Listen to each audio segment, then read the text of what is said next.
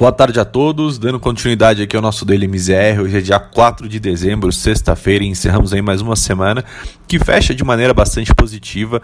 É, lá fora, as principais bolsas de valores americanas e também as europeias fecham, continuam ali numa tendência de alta, muito ainda balizado em cima das vacinas, né, que vem avançando é, bem positivamente e também ali em relação à questão do pacote de estímulos. É, os sinais de recuperação no mercado de trabalho dos Estados Unidos é, deram ali uma desacelerada, é o que se transformou ali em uma maior expectativa por parte dos agentes financeiros de que o Congresso e o Fed né, façam ali novos estímulos para conseguir estimular a economia no curto prazo.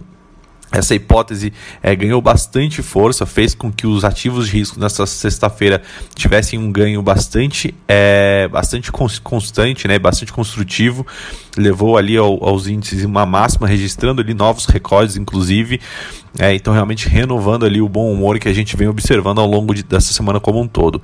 E aí quando a gente olha é, os principais indicadores, Dow Jones fechou a sessão em alta de 0,83, S&P também avançando ali 0,88, enquanto o Nasdaq registrou ganhos de 0,70. Do lado europeu, o Eurostock 600 terminou o dia em alta de 0,59 é, e conseguiu ali, inclusive, virar é, a semana também para o campo positivo.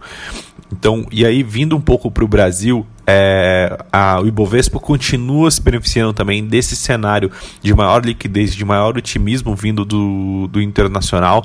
Né? Então, depois de um mês é, que foi bastante positivo, que foi o mês de novembro, onde o Ibovespa teve uma valorização de 16%, é, já iniciou dezembro ali também com o pé direito, encerra essa primeira semana ali com 2,87% de ganho. Né? Isso se a gente olhar só os últimos quatro pregões que foram ali no mês de dezembro. Essa euforia naturalmente das vacinas continuam beneficiando é, a bolsa brasileira, assim junto com a, com a expectativa também do pacote de estímulos dos Estados Unidos e também né, o fato da, da recuperação, da valorização dos preços da commodity gera também esse bom humor e beneficia a bolsa brasileira também por conta disso.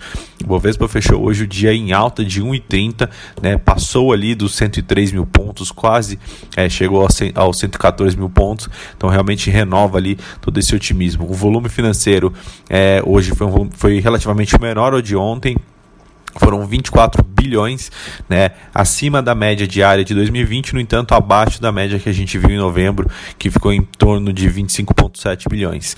E aí, vindo um pouco para a parte do câmbio, né, é, o dólar tem a terceira semana seguida de queda, né, quando a gente olha com o fluxo ali comparado com os países emergentes. É, a moeda americana hoje abriu a sessão com bastante instabilidade, no entanto, ali no período da, da tarde, o dólar retomou uma tendência de queda em relação às demais fronteiras do mundo, e principal, principalmente em relação às fronteiras emergentes, né, fechando o dia ali né, é, na marca de 5,12. Então, o dólar hoje fechou em queda de 0,32, cotado aos R$ 5,12, né, depois de ter oscilado ali é, tanto para os 5,11 quanto para os 5,18 num dia de estabilidade, como a gente acabou de mencionar. E aí, vindo para a parte de juros, é, o dia hoje foi de leve alta na curva de juros, porém foi um movimento muito mais relacionado a uma questão de realização de ganhos, uma vez que a curva de juros brasileira veio tendo um forte fechamento aí ao longo dessa semana, né, muito por conta desse otimismo, desse fluxo maior também de dinheiro estrangeiro que vem para o Brasil.